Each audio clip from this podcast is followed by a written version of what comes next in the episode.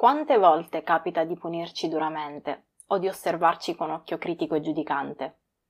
E se provassimo a guardarci con uno sguardo più compassionevole?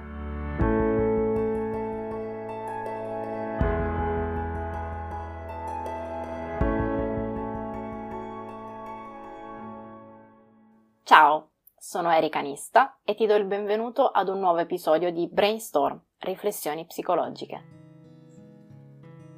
Siamo umani, siamo fallibili, siamo fatti di pregi e di difetti. Abbiamo tutti una nostra unicità irripetibile. Siamo fatti di punti di forza così come di imperfezioni.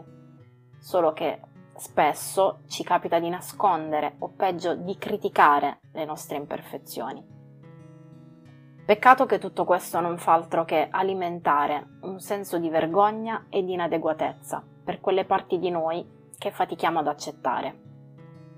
Ma ci sono e fanno parte di noi. Siamo tante cose, tra cui queste crepe che vorremmo a tutti i costi eliminare, ma senza le quali non saremmo noi. Più le mettiamo sotto i riflettori e più ci fanno sentire sbagliati. Più tenteremo di correggerle e più ci sentiremo sbagliati. Ma allora cos'è che si può fare? Ecco, se per tanti anni ti sei criticata o criticato e non ha funzionato perché non ha fatto altro che alimentare il tuo senso di inadeguatezza, prova ad accettarti e vedi cosa succede. Carl Rogers ha parlato di un curioso paradosso. Quando ti accetti così come sei, allora puoi cambiare. E a proposito di sé disse, accetto così la confusione, l'incertezza, la paura, gli alti e bassi della vita emotiva. Ed è proprio così. Il cambiamento parte dall'accettazione. Allora accogliamo tutto di noi, guardiamoci con compassione nell'interezza della nostra persona. È questo che fa la self-compassion.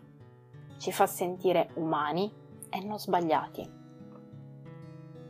nell'esatto momento in cui inizi a riconoscerti i meriti quando riesci in qualcosa. Lascia andare le aspettative che gli altri nutrono verso di te, accogli le tue imperfezioni e coltivi la consapevolezza. Per riuscire ad ottenere uno sguardo profondo su questi aspetti, ti suggerisco di provare a praticare la mindfulness. Non a caso, uno dei sette pilastri su cui si fonda è il principio di non giudizio. Coltivare la consapevolezza attraverso la pratica della mindfulness ti permetterà, tra le altre cose, di assumere un atteggiamento che potremmo definire di testimone imparziale, evitando di giudicare ciò che ci accade, ma viverlo e osservarlo. Un'altra cosa che puoi fare è imparare a parlare a te stesso come faresti ad una persona cara, con gentilezza ad esempio, invece di dirti sbaglio sempre tutto, prova a dirti sono contento di averci provato. Ed infine, ma non per importanza, intraprendi un percorso di terapia psicologica. Riuscire a togliersi le lenti del giudizio e dell'autocritica non è facile.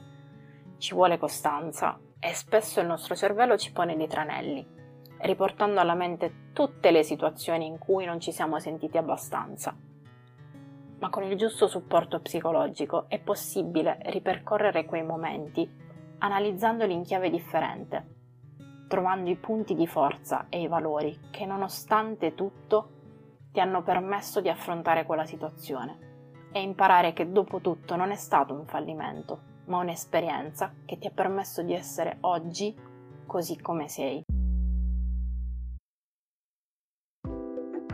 Questi sono i primi passi da percorrere lungo la strada dell'amor proprio, per sviluppare una maggior compassione verso di sé, ma in altre parole, per iniziare a prendersi cura di sé. Se ti è stato utile questo episodio, ti invito a commentarlo ed anche ad inviarlo a chi credi ne possa trarre beneficio. Ti aspetto al prossimo episodio. Ciao!